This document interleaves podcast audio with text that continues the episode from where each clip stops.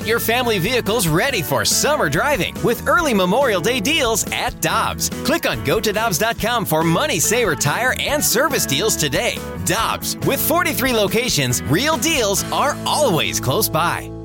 Another day is here, and you're ready for it. What to wear? Check. Breakfast, lunch, and dinner? Check. Planning for what's next and how to save for it? That's where Bank of America can help. For your financial to-dos, Bank of America has experts ready to help get you closer to your goals. Get started at one of our local financial centers or 24-7 in our mobile banking app.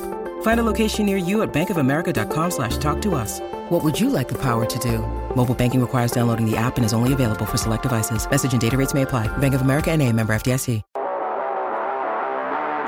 Michelle Smallmon has started a vacation, so the voice of the Blues here on 101 ESPN Chris Kerber is sitting in for Michelle as we go to the Brown and Crouppen Celebrity Line, and our friend and another former Randy Karraker intern, Greg Amsinger, joins us. you, on you've got an ESPN. amazing coaching tree. I just uh, You really do. Hey, I I want I want my uh, my buddies to do well. Greg Amsinger uh, missed yesterday because he had an eight o'clock Eastern time tee time. How did you hit him yesterday? You know, I wish I would uh, uh, have actually just stayed home and did your show because I was terrible. I was so bad. You know, I made a huge mistake. I went to the range. Don't ever do that. No, Don't I'll- ever yeah. go to the. I I swear to you, I hit the ball so well at the range. I was like, I'm shooting at 65. I, I'm Justin Thomas good. And then I went out there and just couldn't figure it out. It was a mess. Yeah, never. What, there is no point to stretching and loosening your muscles up. That gives you more room for error. Yeah, well, it's a false sense of confidence. Uh, the way I look at golf is I should be afraid. I should be afraid if I feel like I'm really good, I'm really terrible in that sport. It's the exact opposite in television. I think I walk on water on TV, and that helps me. I don't want humility on TV, but in golf, you need to be afraid. Okay, wait a minute. So when you say you did, okay, what'd you shoot?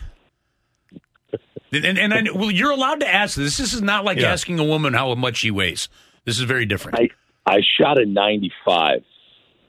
I shot a 95, and I'm going to tell you, the guys I played with maybe offered me five gimmies, and I took all of them.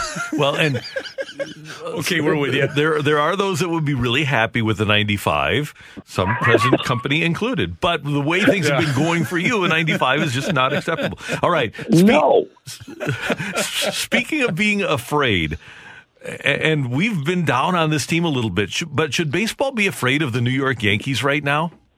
Yes, absolutely. They've won eight straight games. They figured it out.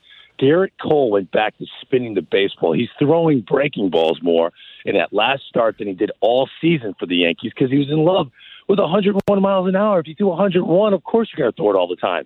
He went down with his four seam fastball. He went up with his breaking ball usage. He's the number one again. And the bats have come alive. Gardner's hitting home runs. Luke Voit might be the best player in the American League right now. 20 hmm. home runs. He's doing crazy things with the long ball in less than 50 games. This team may have figured it out. Deivi Garcia, don't overlook that. This kid is their number three starter. In a postseason series, you're going to have Cole, Tanaka, and Deivi Garcia. The bullpen's getting healthy. The Yankees may have hit the button at the right time, and that could be a bad sign for the Tampa Bay Rays, the team I thought would represent the American League in the World Series. Okay, so take it one step further then when you talk about fearing something, and then how much should some of these good teams, like the Yankees you just mentioned, fear the playoff format? Oh, of course. I mean, a three game set. Are you kidding? That's why you have teams on the other side. If you're the Los Angeles Dodgers, this is the game I keep playing. Who are you rooting against? Who do you not want to make the postseason? I'll give you a team, the Philadelphia Phillies. You're rooting against them, though. You're saying why? Jake Arrieta is out. He might not be back until October. I'll tell you what. Aaron Nola, while he didn't look like a Cy Young winner yesterday, Aaron Nola and Zack Wheeler, you just have to win two games. You could be the, the the the Dodgers could be done in two games, right? That's how scary it is if you match up with the wrong team that's an eight seed. So this postseason format is wild. And then once we get, I'm sure you guys have talked about it, to the LDS and the LCS, no off days. Now you're looking at the teams who have starting pitching depth. And if I'm if I'm a front office executive of the Tampa Bay Rays, I'm going, wait a minute. I wish I would have known about this before the trade deadline. Because maybe maybe I'd go get Lance Lynn. Maybe I'd go get a starting pitcher that some people thought we should didn't need. Maybe Kyle Gibson looked great in his last start for the Rangers. But those guys stayed because everyone thought, well, if you're top heavy in a rotation, that's all you need. Just ask the Washington Nationals. Just ask the Red Sox before that. If you have three great starting pitchers, you're going to win a postseason series. But not anymore. You need depth. That's why the San Diego Padres acquiring Clevinger, adding to their already stock of great starting pitchers that they have. I'm telling you, the format coming out the way it did changed the way I look at these teams based on starting pitching. Greg, you uh, obviously look at the Cardinals with uh, a keen eye and a critical eye. What are you seeing from the Cardinals right now? They're the opposite of the New York Yankees. I mean, the bad news with Dakota Hudson, elbow discomfort, who knows what happens there. You got to beat the Pittsburgh Pirates. You got to beat the Pittsburgh Pirates. The Cincinnati Reds, red hot. They've won five in a row. Now they're ahead of the Cardinals in the standings. They took care of the Pittsburgh Pirates. I was on the air at MLB Network going, these are must win games for these NL Central teams that are trying to claw their way to that second spot in the division. You cannot lose to the worst team in baseball. And when Gregory Polanco, who's the National League version of Gary Sanchez in terms of the most lost player in the sport, gets two hits and a big homer, that's a bad sign for the Redbirds. When they got two hits combined, they need to turn things around. They've lost seven to ten. They have to figure it out immediately. Stop the bleeding. Paul Goldschmidt's going to have to rev it up. He's going to have to get in one of those modes where he is just carrying a team by himself. They need one of those performances because it's not looking good. The Cincinnati Reds, in terms of talent on a roster, if you put them side by side, you, you got to like their chances now ahead of the St. Louis Cardinals. I hate saying that, but they went all in in the offseason. They actually continue to make moves during the trade deadline they are a dangerous team, and it's going to be hard for them to simmer down. As I say that, all the Cardinals need to do is get in. With their top three starting pitchers, I mean, Flaherty's going to be great. We have to assume he's going to be great if they get in. With Wainwright and Kim, anything can happen. The Cardinals could be dangerous overnight.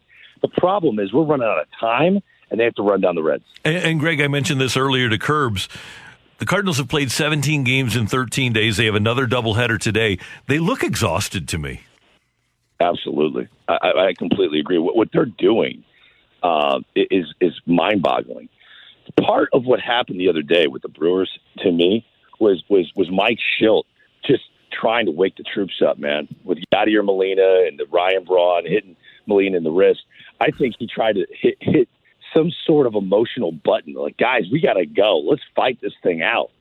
You know, and sometimes that works. It didn't look like it worked last night. They're going to have to get somebody hot. The lineup is incredibly boring. It is a boring team offensively to watch. They have to do something differently. Moving Wong down in the order, I like it, just trying to mix it up. But the, the lineup is predictable. The outcome looks predictable.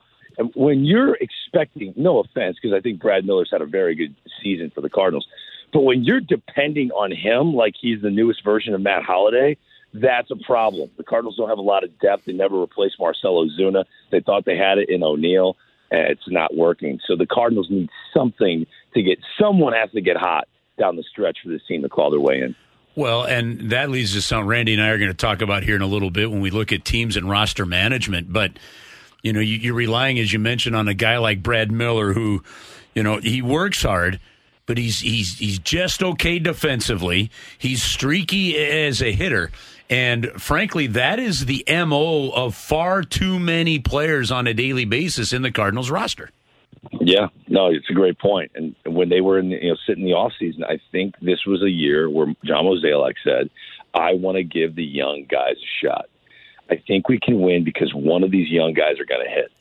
Bader didn't. It hasn't worked. O'Neill hasn't worked. Thomas it hasn't worked. Pavello, I don't care who they put in. No one looks like uh, they're generating that young player excitement that the Cardinals have enjoyed in years past. There's always that one young position player that clicks. Hasn't happened. Last year was Tommy Edman. He's been okay for the Cardinals, but there hasn't been that player that became the breakout. Whoa, where did Matt Carpenter come from? Who is this player from TCU? That hasn't happened this year for the St. Louis Cardinals. So uh, they're going to have to rely on their steady Eddie guys, Goldie and Yadi. They're going to have to figure it out. And one of those two guys are going to have to get red hot because the Cardinals are fading at the wrong time. That's a disappointment. So, Greg, kind of big picture. Well, one of the interesting questions to me is why have we seen a run here where some of these younger players have come up and either A, not been able to force the manager to keep them in, or B, the Cardinals being able to progress guys enough while they are at the big league level to continue that development?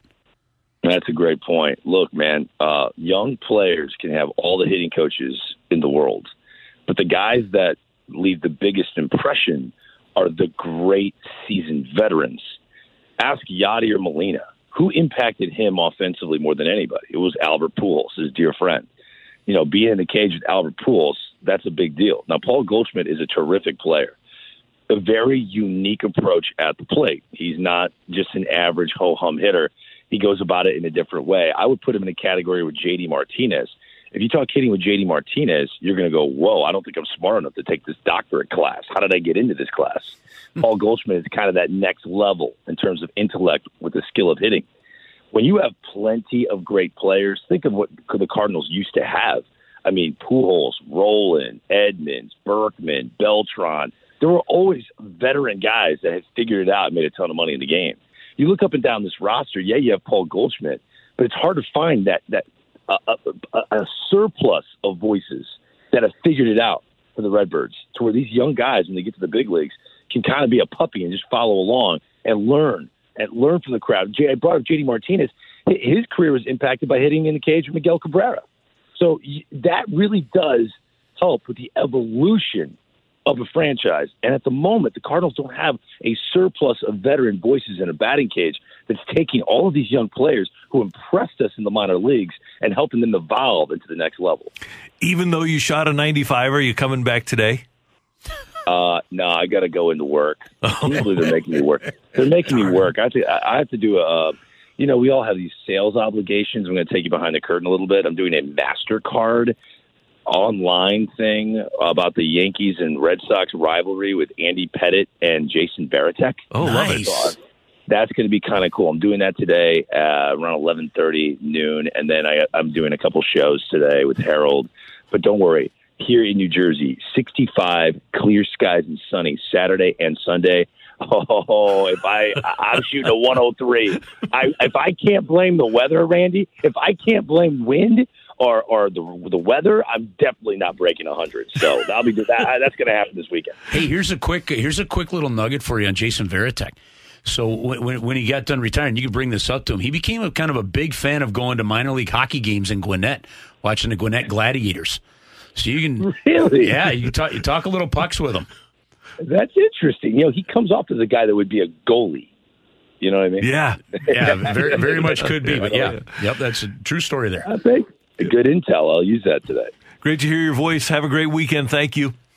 All right, guys. Take care, buddy. See you. Talk to you next week. That is the great Greg Amsinger with us on 101 ESPN. Next up, we're going to head back to the Brown and Crouppen, or we're going to head back actually to the uh, text line 65780. We've got Take It or Leave It coming your way on 101 ESPN.